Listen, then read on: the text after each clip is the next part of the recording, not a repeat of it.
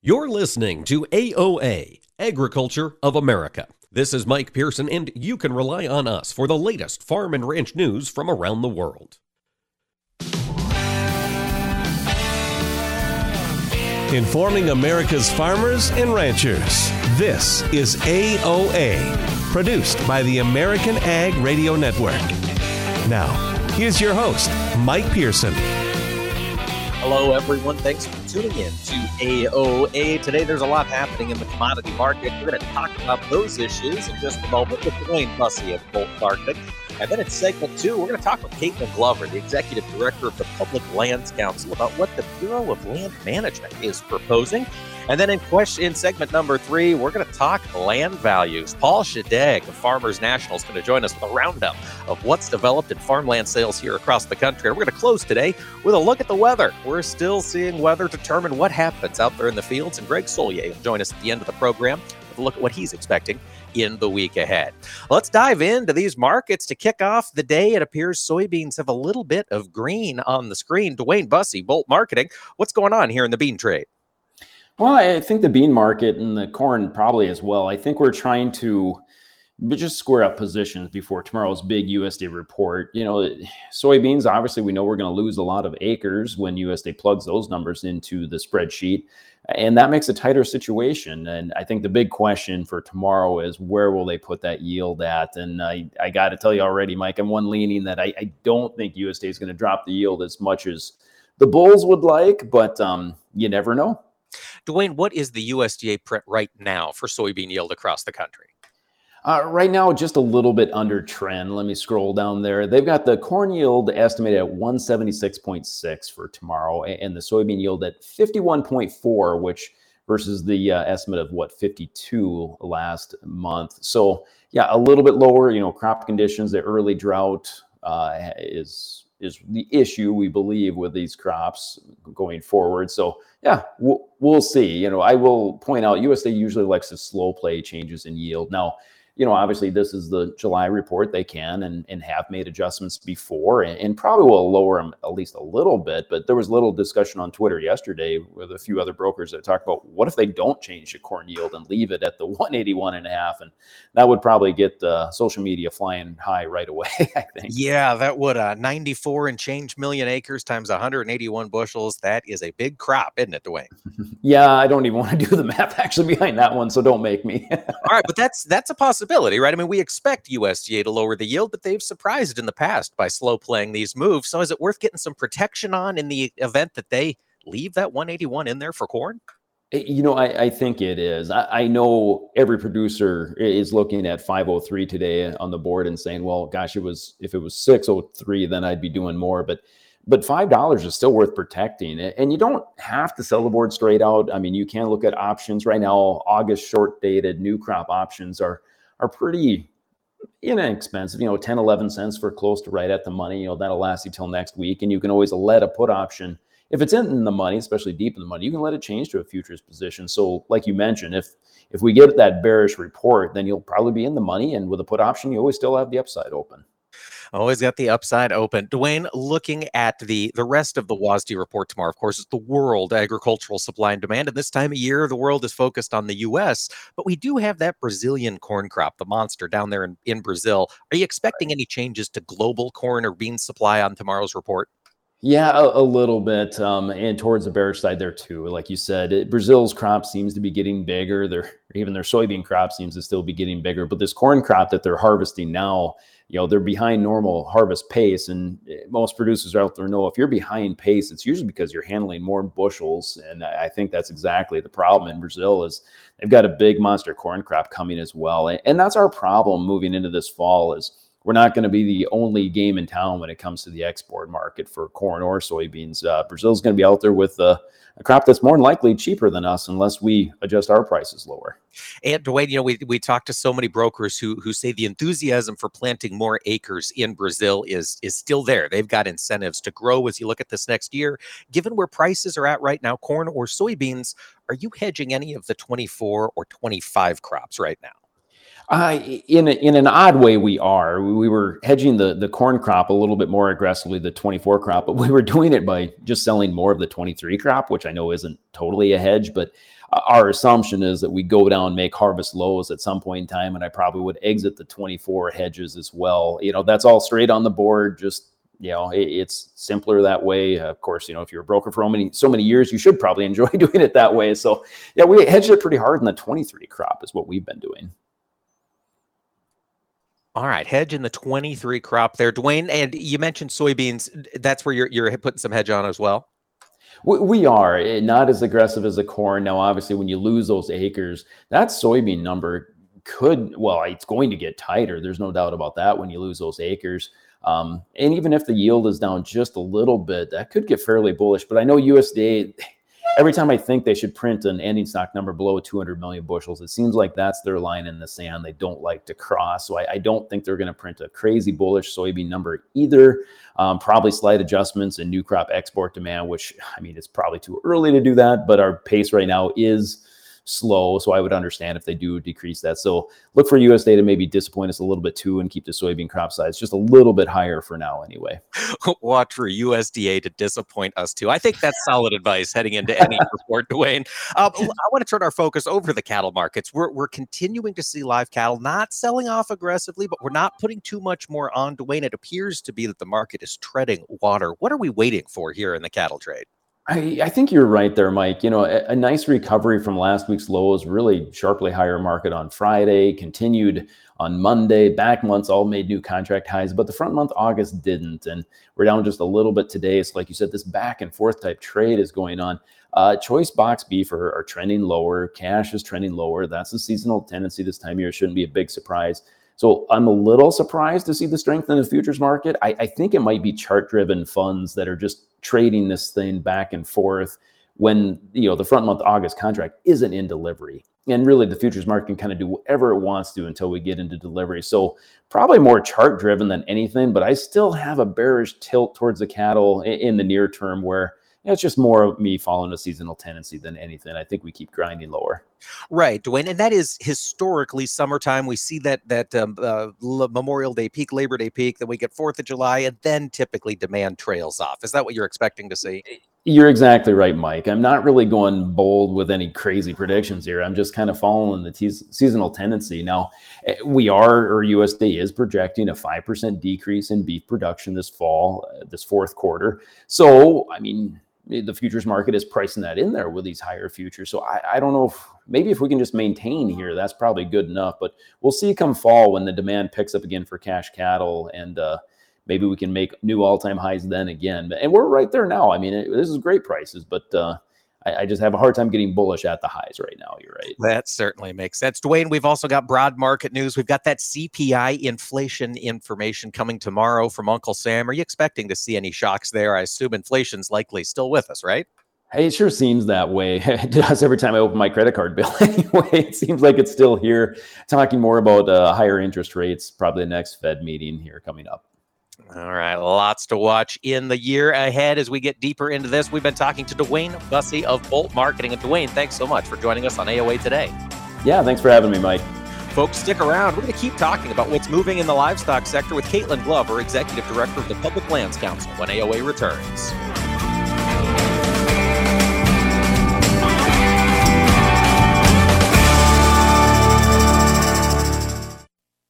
Hi, this is Mike Pearson. You're listening to AOA, Agriculture of America. Don't go away, more AOA coming right up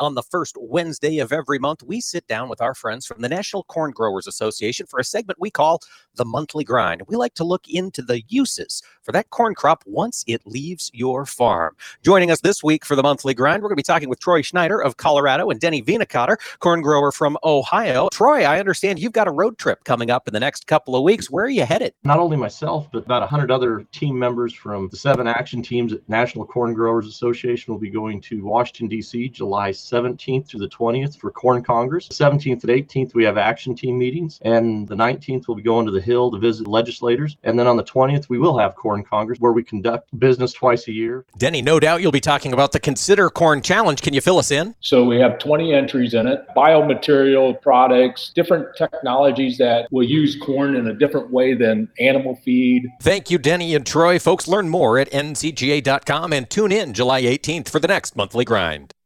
This is Jesse Allen, Farmer Ranch Director for the American Ag Network. Listeners know they can depend on their favorite radio station for the latest news, weather, markets, community events, and more. In fact, AM radio is the backbone of America with 80 million people tuning in each month to listen, and in an emergency, radio is there to help keep you safe in dangerous situations. Why do you listen? Go to whyilisten.com and tell us why, and you will have a chance to win $500. Visit whyilisten.com today.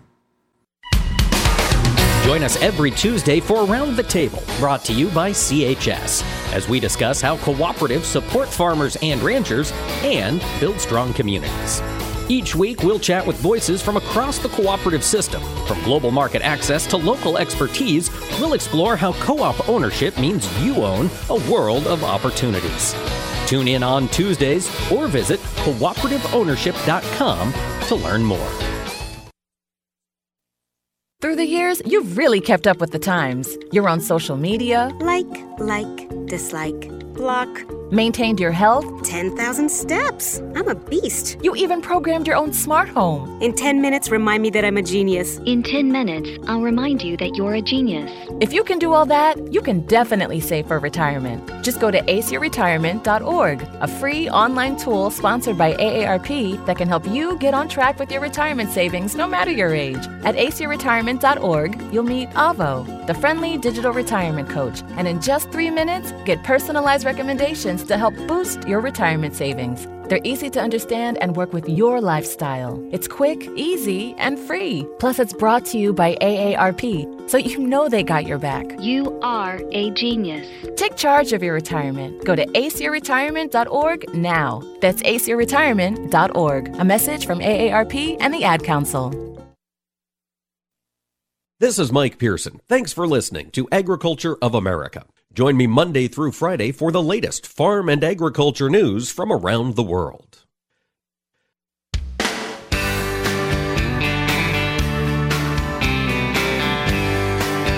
Keeping America's farmers and ranchers informed on AOA. Now back to Mike Pearson.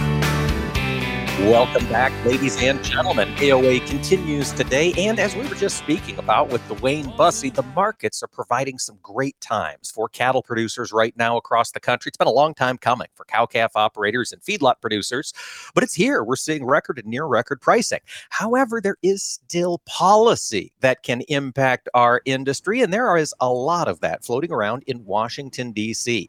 Kaitlynn Glover, the executive director of the Public Lands Council, keeps tabs on what's floating around out there and how it can impact producers on the ground. She's got some updates for us today. Kaitlynn, thanks so much for taking the time to talk with us today. Well, it's always great to join you, Mike, and and uh, it, it is nice to hear uh, and and have some conversations when market conditions are good. Uh, but we always want to keep our eye on the ball because it's that that regulatory atmosphere that sometimes can can make or break the the situation for cattle and, and even sheep producers across the country.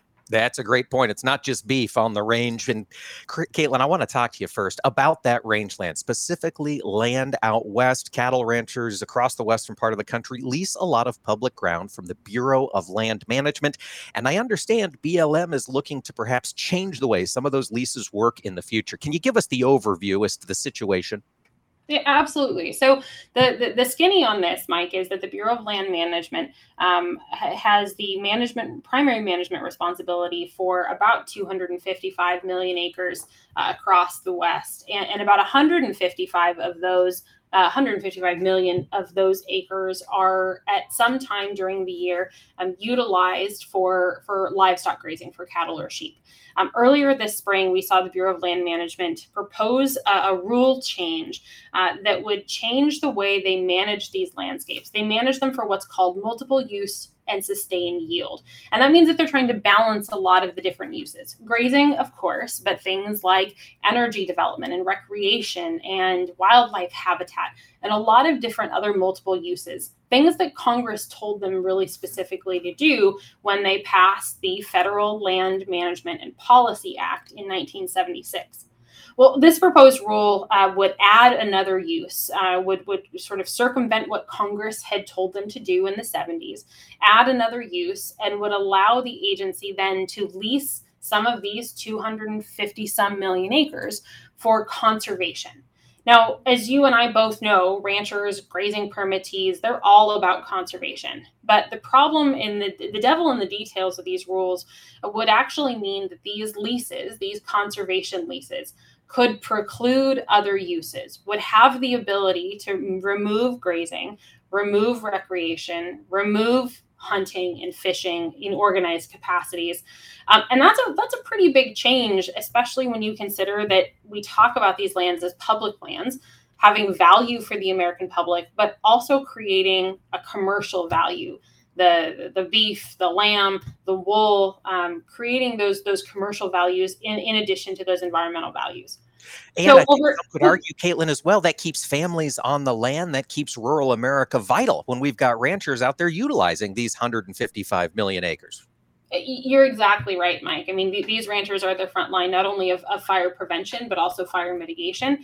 But they're really at the core, the fabric of what makes these rural communities tick, right? You know, the rancher is also going to go to the feed mill, they're going to go to the local grocery store, um, you know, whether it's a fuel distributor or, or anything in that, that rural community that drives that economic development. It really those ag operations. And when you remove or have the potential to remove 155 million acres, that is a pretty sizable hit for the 14 Western states where federal lands grazing is an integral part of those beef and sheep and, and wool operations. So, Kaitlynn, from BLM's perspective, as they look at Uh, putting out these conservation leases, what do they anticipate happening on that tract of ground? Is a conservation lease simply we're going to give it to somebody, they put up no trespassing signs, and, and we don't touch this land for a period of time? I mean, essentially, yes, Mike. That that that that is that is the danger here, right? These conservation leases uh, are, are there were no standards in the proposed rule. Um, there were very few time frames or, or, boundaries about where and when and how these conservation leases um, would would be issued and and how they would be maintained and sort of checked up on, right? Um, and so, you know, what what the danger here is that you you would have exactly that somebody comes in with a conservation lease says that all other uses are incompatible with whatever work they're leasing the ground to do uh, precluding those the access to those acres uh, and and then really having very little oversight for 10 years or or more um, even though the blm has fairly strict standards for other users like grazing uh, that is not an acceptable outcome for the grazing community, which is why you saw us uh, submit such, such substantive comments when the comment period closed last Wednesday. Um, PL led those grazing industry comments uh, and, and, led those contributions to the, to the BLM. All right. And that's where we want to go next, Kaitlynn, because this was a proposed rule. It had an open comment period. That comment period, as you mentioned, recently closed. How many comments did the Bureau of Land Management receive on this issue? Well, Mike, I think you and I would need to put all of our fingers and toes uh, from from all of our small towns across the West to count those up. I think they had something like 175,000 comments that were submitted. Um, not all of them substantive, right? You know, some of them, uh, a vast majority of them, I would imagine, are form letters, uh, things that organizations send out where you can add your name and and, and submit it as an independent comment. Um, but those are counted as as form letters as a single submission. But unfortunately, it's it's uh, the agency's job to sort through all of those uh, and and figure out what's what's novel, what's substantive, and what's uh, a mass communication. All right, so that's the stage we're at right now. What's the timeline look like? Because we still need, Kaitlynn, if I'm correct, we still need to have a final rule promulgated when they incorporate all of the different suggestions from these comments. And then, is there a comment period on that final rule as well, or will that be the end all be all? So, that's a great question, Mike. And and this rule, and, and that's sort of the, the crux of, of some of our concerns with this proposed rule. Um, the BLM skipped a lot of steps when they went directly to a proposed rule, and, and this rule wasn't subject to NEPA, the National Environmental Policy Act. So the BLM didn't undergo any environmental analysis on this rule, which really allowed them to speed up the process. So even though they have to sort through these 175,000 comments, um, they're still pretty convinced, it sounds like, that they're going to be able to move quickly toward a, a final rule. Um, it takes time to develop a final rule, uh, even when you're you're not doing NEPA. Uh, but I, I, still think that we should be prepared for the agency to try to move on on a final rule before the end of the year. When we see that final rule, it won't have a comment period, um, but it will then trigger some other other processes, um, some protest periods and things like that. Um, it, but but we're, we're going to be watching that closely. The one thing I will say though is that if the agency heeds our comments and does go back to do NEPA, to do an environmental and economic analysis on the impacts of the rule, how this would harm rural communities, um, this process could take much longer. Okay. All right. So that could take longer if it gets to that NEPA stage. Now, Kaitlynn, of course, we're waiting on that final rule, waiting on the BLM to uh, to digest all of these comments. But of course, it's not just national level organizations that are working on this issue. You've partnered with a number of governors in Western states. And what are their avenues or paths forward to keep their constituents grazing? So, so I think that's a great question. And, and as part of this process, PLC really focused on those partners because this rule would have impacts for grazing, no doubt. Um, but the BLM has even said that grazing would, would likely be compatible in a lot of these cases uh, even though it's not contained in the final rule, right? So, so they're just words at this stage. Um, but that's why it was so important for us to partner not only with other industries, but for folks like governors and county commissioners and conservation districts. Um, governors and, and those local officials have the ability not only to control uh, and, and, and manage state lands, adjacent state lands, but a lot of these governors have MOUs, they have um, other kinds of agreements with the BLM and have a lot of influence, whether it's through a, a governor's review of, of other regulatory items like the sage grouse land use plans um, or even other energy plans. Um, we expect those Western governors who have concerns to, to be on top of the BLM at every stage through this process. Uh, because uh, ultimately, if if these industries suffer, if these landscapes suffer, it's not really the BLM that feels the consequences. It's these states, it's these communities uh, that's really close to home for, for all of these Western governors. Kaitlynn, if we've got listeners now in Western states in particular who want to get up to speed on this issue, Public Lands Council has done a lot of work. Can you tell them where to go to get more information and, and keep up with it as it changes? So if you're in Western states uh, and you're you're part of PLC, if you've if used PLC uh, resources in the past, visit publiclandscouncil.org to, to view a lot of our materials. But even if you're a listener or producer in uh, another state, right? Um, grazing lands matter. This forage matters to you, and it will impact your community. So I invite all of you to, to visit that same website, that publiclandscouncil.org uh, and, and work with your state affiliates, work with your partners to learn more. Absolutely. This will have impacts on your operations. That's Kaitlynn Glover of the Public Lands Council. Folks, stick around. We'll talk farmland prices when we return.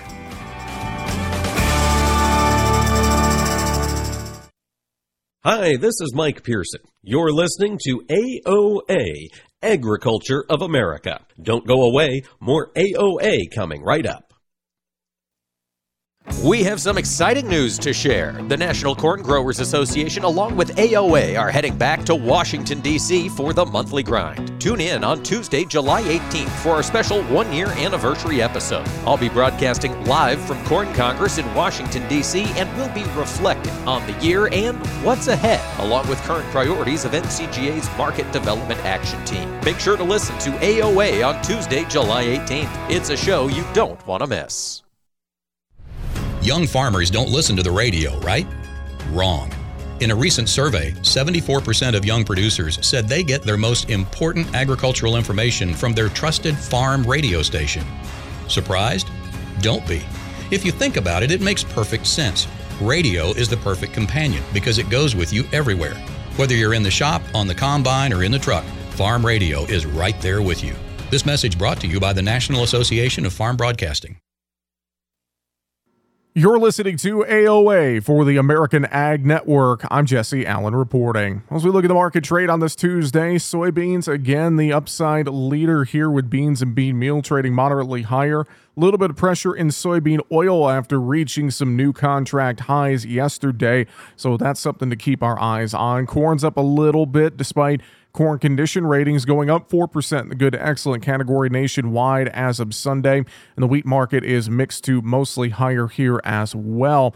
As we see with the case of corn and beans, especially, You'll be watching the weather as we move forward. This year's Midwest weather shaped up pretty much as expected, outside of being about three weeks behind what uh, many folks had forecasted uh, but nonetheless, a cooler and wetter patterns settling in. But did we do too much damage to the crop already in June? That is something that traders are going to have to weigh. Crude oil prices modestly higher as well here today, and wheat getting some support, corn as well, from the expectation that the Ukraine grain initiative will soon come to an official end. Just two ships currently remain within the safe corridor established by the initiative. Russia reportedly sent 28 drones to attack one of the grain terminals at Odessa overnight, whereas Ukraine reportedly shot down 22 of them. So a lot of tension in the Black Sea is playing into this market as well, and a bit of positioning ahead of the Wednesday WASDE report from USDA. That is also in this trade. Now, over in livestock, we see a mixed day so far there. Hogs moderately higher with cattle futures steady to slightly lower. Just not a whole lot of movement going on in cattle or hogs as we work through Tuesday's session. Outside markets are quiet as well. I mentioned crude oil up about a dollar, right at the $74 mark. The Dow Jones up 70 points. This is AOA. I'm Jesse Allen.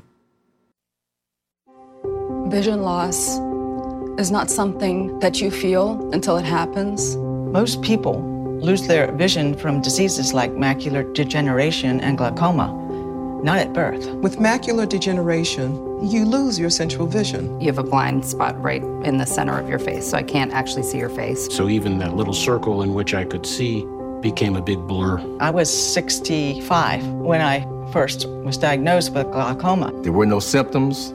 I had no headaches. Three million Americans have glaucoma, and half don't even know it. 11 million people in the United States have macular degeneration. You lose mobility, independence, changes your entire life. So many eye disorders can be treated if caught early.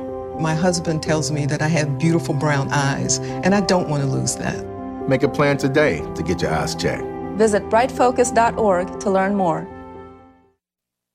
You're listening to AOA, Agriculture of America. This is Mike Pearson, and you can rely on us for the latest farm and ranch news from around the world.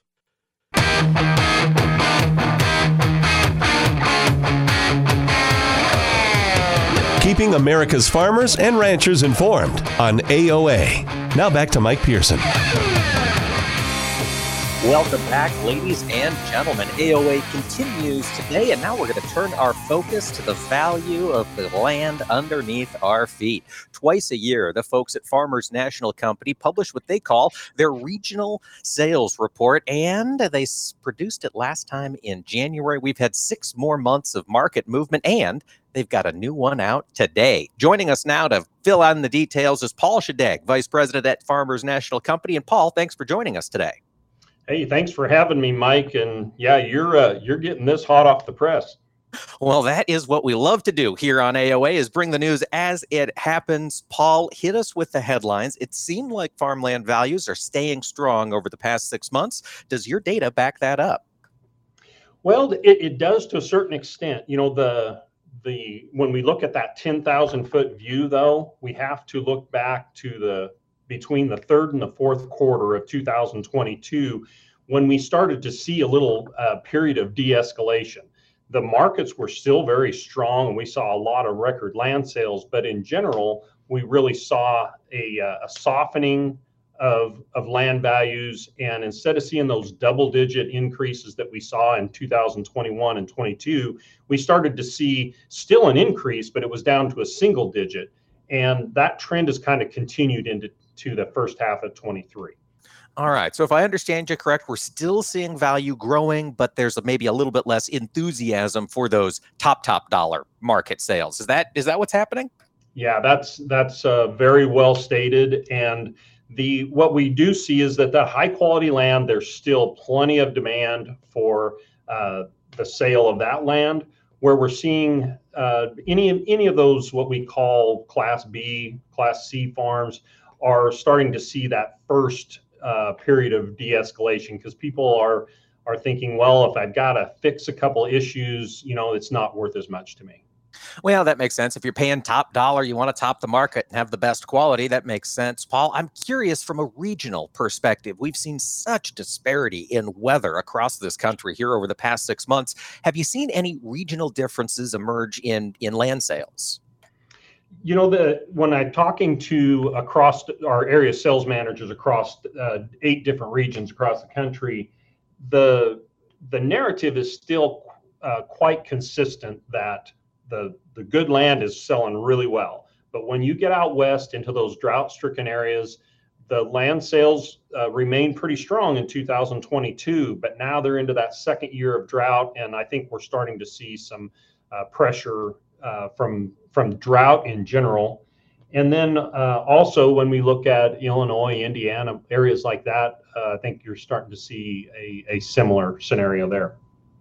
All right. All right. I'm curious about numbers, Paul. When we've got this high dollar ground, I've got to imagine there are more families perhaps thinking maybe this is the time to take an exit ramp. Are we seeing total volume of acres come to the market grow, or are we seeing, like on the residential side, tight availability of, of properties on the market?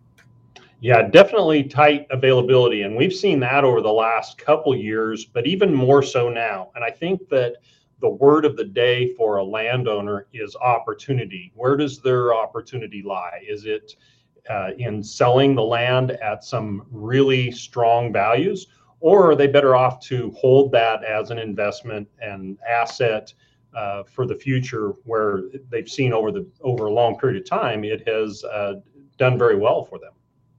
It has. It has. And I've got to imagine if they've made a purchase of farmland here and leveraged it, borrowed against it over the past five years, Paul, with interest rates rising, it's going to be more attractive to hang on to that ground with the low, low interest rate, right? Yeah, that definitely plays into the equation and uh, and something to to consider because when when interest rates started to move up at the first part of the year, uh, the we didn't see that affect land values or activity much but now we're we're definitely starting to see that that's uh, playing into the activity. All right, Paul. I'm curious about sales types. Obviously, when things were rocking and rolling, it made a lot of sense for folks to sell their farmland via an auction. It seemed as though the number of auction announcements just exploded in 2021 and 2022. Sitting here in 2023, are auctions still the, the way that most sellers are looking to introduce their property, or are private treaty sales coming back into play? Well, you know, it's it's it's kind of ironic. I was just sitting at my desk uh, analyzing our last three months of uh, data in regards to the sale activity and what methods are being used, and that uh, that percentage has not changed. It it seems like it balances between anywhere from 65 to 70 percent. The last three months for us, 68 percent of the transactions were by auction and you know the the reason for that is when we talk about true price discovery there is just no better way to find out what your land is worth today than using the auction methods that's right. You never know how bad somebody wants it until they've got to keep that hand in the air until the very end. And it can sometimes be surprising, can it, Paul? It it certainly can. You know, I, I think you and I talked earlier in the year about um, you know we we really thought we'd start see less and less of those uh, record land sales. And and what I said back then was about the time I say we've probably seen the last one, we get to see another one. And and we're we're not seeing those as often right now, but we do still see some some very strong land sales. All right, Paul, I've got a question here from one of our listeners on Facebook. And folks, just a reminder if you follow the show on Facebook or Twitter, you can always tweet or message us. And if I see it, I'll try to get it on the show. I think this is a fascinating question from a listener out in Ohio. Contract sales, Paul, they have not really been an issue in farmland with low interest rates. There doesn't seem to have been much incentive for sellers to pursue contracts. With interest rates climbing, is that something that you could see coming back into the uh, the vocabulary for farmland sales? I, I think you do. I think that's when we've seen it historically is when interest rates were high. The uh, you know it it typically benefits a buyer more so than a seller. But uh, with with interest rates, uh, you know there might be sellers that said, you know, if you're willing to, uh, to to pay my price, I might be willing to help you out on uh, carrying this uh, this note back. So uh, yeah, it's it's in in a changing market. I think we start to see um, some of those different types of finance options. Okay, but it's not something you're hearing about so far in this cycle. We're not there yet. It sounds like. No, I don't. I don't think so. I've had we we have had some contract sales uh, here recently, but they've been for different reasons, more so than uh, than the interest rate pressure. Okay. All right. That makes some sense. Paul, you know, we've seen a lot of strength here in cropland prices. Obviously, that goes back to the derecho of 2020 and things really started moving higher. Here in the past six months, we've seen some wind come into the sales of cattle producers. And I'm wondering about ranch land values. Are they starting to push up as well? We have not seen grassland values change much. And there's, I think there's a couple factors there. There's a lot of ranch land that's involved in, uh, in this, in these drought areas and so those uh, they don't sell very well when they're not green and growing. But uh, but I think that we do it, it, when we look in the past, we have seen the grassland values start to increase even when cropland values are dropping. And if the you know the the livestock producers have cash in their pocket, they're going to be the next one to uh, to get aggressive in in buying land. So. All right. All right. We'll be watching. Again, it's it comes back, Paul, to what you mentioned earlier. We need rainfall. We need continued yeah. strong returns there for those cattle producers. Thinking about the investor interest in farmland. Of course, when, when interest rates were low, farmland offered a great ROI and, a, and an appreciating asset for those investors. Again, with interest rates changing, with farmland values where they are, are we still seeing investor interest in farm ground, Paul?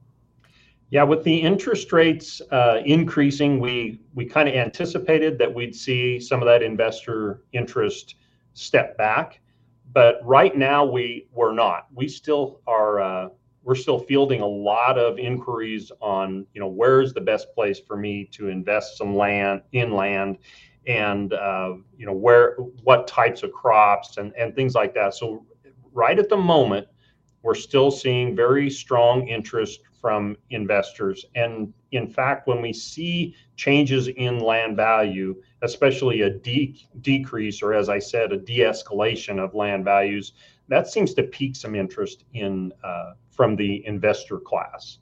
That makes sense, Paul. And I'm wondering again from the investor class's perspective, if they're wading into the farmland market, they're probably looking to buy the class A, the, the highest end properties on the market. Is that their niche? I would say that in general, they they definitely like to stay on that end of the spectrum. But with that being said, we do have a lot of investors that they they like to feel like they're getting a buy and and maybe buying a property that they feel like they can in, uh, add some value to. And so there there are definitely people in that side of it too. All right, some investors still willing to put in some sweat equity, kind of. It sounds like Paul's right. Exactly. Yes.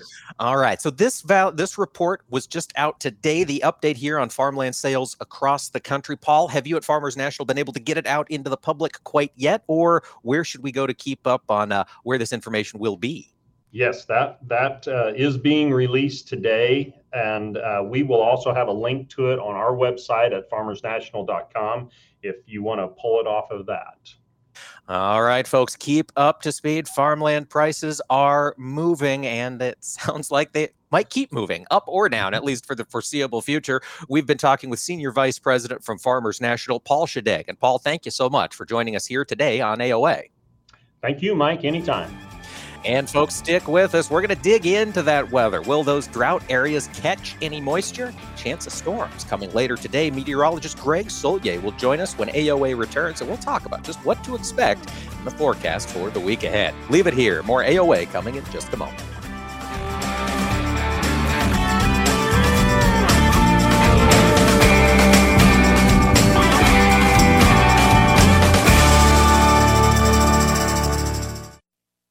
Hi, this is Mike Pearson. You're listening to AOA, Agriculture of America. Don't go away, more AOA coming right up. Nothing offers an opportunity to bond and give thanks quite like breaking bread together. This is especially true as we welcome our troops back home and keep those who are still stationed overseas in our hearts. Hi, I'm Gary Sinise. Since 2011, the Gary Sinise Foundation's Serving Heroes program has shown gratitude to our nation's defenders and their families by serving up nearly 500,000 hearty classic American meals at travel hubs and military locations. And now, together with our friends at Bob Evans Farms and their Our Farm Salutes program, we will help to provide even more meals nationwide, offering our defenders a taste of home and the feeling of togetherness around the table. Help us show America's gratitude through food and fellowship. Look for the Bob Evans Our Farm Salutes purple packaging at your grocery store and visit ourfarmsalutes.com to learn more. While we can never do enough to support the men and women who serve, together we can make a difference, bite by bite. Take a look under your bed. Find stuff under there? What about jobs? No? Now try your basement. There's a pair of overalls that overall you're not so into anymore. A perfectly good laptop that hasn't sat in your lap in months. And even more stuff, but still no jobs? Well, you really have both. See, stuff is defined as household articles considered as a group. Sometimes this stuff is no longer needed. Wait, no longer needed? That can't be right. Because remember those jobs you were looking for? Those are really needed, and they're the stuff inside your stuff. Even inside that winter coat that moved with you to Phoenix. Our job is to unlock those jobs, and it starts when you donate your stuff to your local Goodwill. Here's how we do it. When you donate to Goodwill, we sell your stuff to provide job training for people right here in your community. So just by teaming up with Goodwill, you help create jobs. And isn't that worth parting with the leftover keytar from your 80s cover band? Goodwill. Donate stuff, create jobs. Find your nearest donation center at goodwill.org. A message from Goodwill and the Ad Council. This is Around the Table, where we explore the benefits of cooperative ownership. Today, we're talking with Blake Mernon. He's working on seed treatment technologies with the CHS agronomy team. Blake, seed treatment isn't new, but customizing seed treatment is something new. Can you tell us what you've been working on? Seed treatments is one of the oldest agricultural practices that have gone on, but being able to customize seed treatments for the need of the geography and the pest pressure that exists in certain areas is, and that's one of the things that we can do at CHS with our STI customized seed treating blending services. Blake, when you're thinking about a custom seed treatment, what have farmers put into that blend? Well, it really depends on again the geography that they're in. But some of the things that we're seeing in certain areas are some growers are very concerned with water mold protection or the Phytophthora pythium diseases that are very detrimental to uh, healthy plant stands. So in areas such as that, what we can do is that we can add two modes of action increase rates of the fungicides to really add very, very good protection against that type of pathogen. In other areas, we may need to bump nematicide protection. So, what kind of benefits could farmers see with a customized seed treatment? Well, you get the exact protection that you need, and you're not paying for other protection that isn't there other aspects that we can bring to custom blending is not only the protection aspect of a seed treatment, but also the plant growth promoting aspects that can be added to a seed treatment as well, such as plant growth regulators or micronutrient options that help feed the plant. Well, Blake Martin from CHS, thank you so much for filling us in on seed treatments. Absolutely. Thank you for the time. And thank you for joining us here around the table. Learn more about the benefits of cooperative ownership at cooperativeownership.com. Do you know how much one stalk of wheat is worth? Well, you're about to find out. Wheat is a member of the grass family that produces a dry, one seeded fruit commonly called a kernel. There are about 1 million kernels of wheat in a bushel, about 50 kernels per stalk, which, if we do the math, is about 20,000 stalks of wheat per bushel. That means that if a bushel is worth $8, then each stalk is worth about 0.04 cents. So, you would need 2,500 wheat stalks to equal $1. Now, that one bushel of wheat will yield approximately 42 pounds of white flour or 60 pounds of whole wheat flour. A bushel of wheat makes about 42 pounds of pasta or 210 servings of spaghetti. Wheat is the primary grain used in U.S. grain products. Approximately three quarters of all U.S. grain products are made from wheat flour. And in the United States, one acre of harvested land yields an average of around 45 to 50 bushels of wheat. So if you ever wondered how much one stalk of wheat was worth, now you know. These farm facts brought to you by the American Ag Network. This is Mike Pearson. Thanks for listening to Agriculture of America. Join me Monday through Friday for the latest farm and agriculture news from around the world.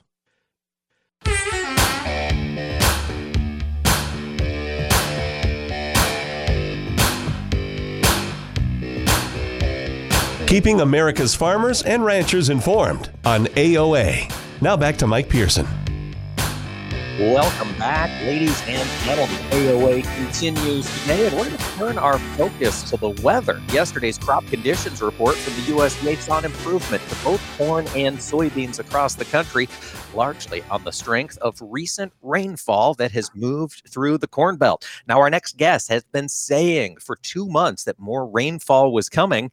And now it's here. Greg Soulje, meteorologist from This Week in Agribusiness. Greg, this is more or less what you thought dry, hot summer to start, then the moisture develops. Are we in the moisture period now? We are in the moisture pattern right now, the period, and it likely will stick around here for the next seven to 10 days. And then it's really no worse than a return to more normalized, typical July rains. And they tend to be a little more uneven in scope coverage and intensity and all that. But I tell you, past couple of weeks have played out big time over the plains uh, sections of the Corn Belt, whether it's been soaking rains and uh, by golly, get up there into the areas of the western Dakotas, another half an inch to an inch and a half the past 24 hours. Rains up to an inch around the Black Hills and east from there towards uh, Pierre this uh, this morning.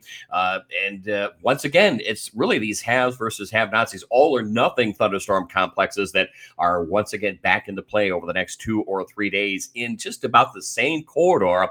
The Dakotas southeast to, to the uh, northern delta region, if you will, getting a good part of the entire Corn Belt in the plains, but especially focused in that ribbon from the western Dakotas down to about the Missouri Boot Heel the next two or three days, where the rains will turn torrential. There's been enough rain in Kansas, would you believe? I, I've heard that the winter wheat harvest is delayed there, uh, but there may be some significant, maybe too much of a good thing all at once type rains in some of those worst drought areas of the West and especially southwestern Corn Belt locales centered on Missouri the next couple of two or three days. All right, Greg. Yeah, we've talked about that Kansas wheat harvest struggle. Marsha Boswell was on the show. They're still working to harvest that crop in the central and southern portions of the state. But you mentioned that ribbon stretching from western Dakotas down to the Missouri boot heel. That's going to cut right through Missouri, Greg, which has been really gripped by drought most recently. Are they going to get enough moisture to come out of of, uh, of drought status? Yeah, I, I, think we are still very much. Uh, I think it's I've heard it to put as you know bullish on rain and bearish on the market. I know it's tough to make discernible, significant inroads on a drought weather pattern in the summertime season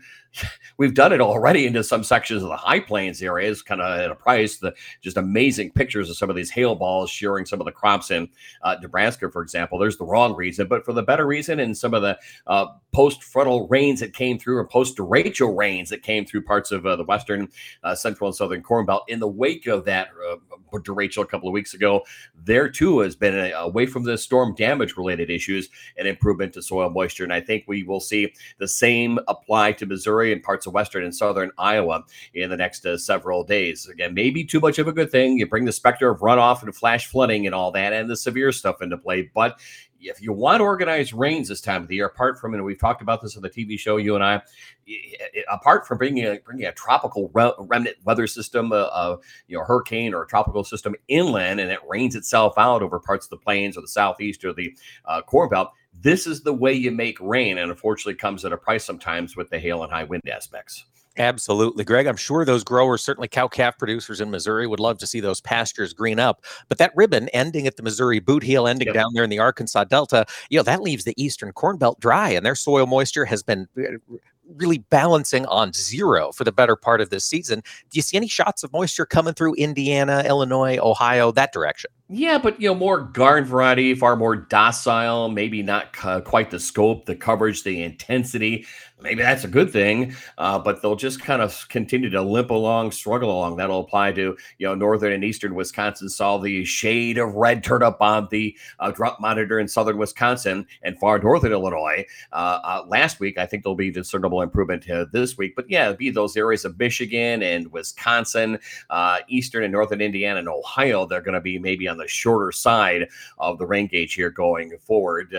maybe some point in mid to late next week, something better uh, maybe not quite the ferociousness that we'll see in the plains of the western and southwestern corn belt. So if you want to lump it all together, and I hate to do that, it's almost like scouting the fields from the road. You know, everyone should get them get into some degree of drought improvement here the next 10 to 12 days. Some more than others, some coming at a price, others will kind of almost rebalance the books around here. So all hinges on your variety of corn, beans, your cattle operations as well. Uh, if you can drudge through the hail and the high wind of the severe, there should be, able to probably next week get a better advance on the winter wheat harvest northward out of Kansas as well. So, uh, but apart from that, I tell you, those western and southwestern states, that heat wave that was down in Texas a couple of weeks ago, it is epicentered in Arizona, Southern California, New Mexico. Some of that 112, 115, 118 degree heat is out there for now. So that's going to be a world of hurt for some of those ag operations there. It is. And Greg, I was just looking at a weather map. Looks like Phoenix expected to see 110 today, El Paso at 106. Is there the risk that that hot weather dome could push up into the Corn Belt? Is do you have higher than in normal uh, temperatures on the the forecast at all? Yeah, maybe a little above average, but nothing unusual for you know mid to late July back into the Western Corn Belt locales, and then maybe just a more seasonal uh, run on temperatures either side of average or normal, if you will, applying to the Corn Belt as we get into the last week of July, beginning part of August. There's nothing really out of control from our standpoint from a uh, heat wave weather pattern, and we'll just kind of let those rains kind of ebb and flow. It'll all depend on your variety and and how you've been able to manage uh, the drought weather pattern there. That heat ridge, I think, stays in the west, maybe into the southern plains at times, builds northward into the parts of the Pacific Northwest, maybe as far north as Big Sky Country. We'll try to undercut that with maybe a little tropical moisture and and and maybe try to get the monsoon season going here the next uh, five to seven days across the southwestern part of the state or the country, I should say. That should help the east temperatures a little bit. But I think going forward here the next couple of weeks uh, through the rest of July, just getting into more normalized temperatures and rainfall distribution. So hopefully some folks got the recharge they needed. Others might still be on the shorter side of the gauge going forward here as we head through midsummer time. Lots to watch, of course, with the peak of that growing season just ahead of us. We've been talking with meteorologist Greg Soulje. Greg, as always, thanks for joining us on Have a today. Have a great day, sir. Folks, thanks for listening. Tune in tomorrow. We'll talk markets with Arlan Suderman and we'll talk cattle with Derrell Peel. Don't want to miss it. We'll see you for more AOA tomorrow. Thanks for listening, everybody. Have a great day.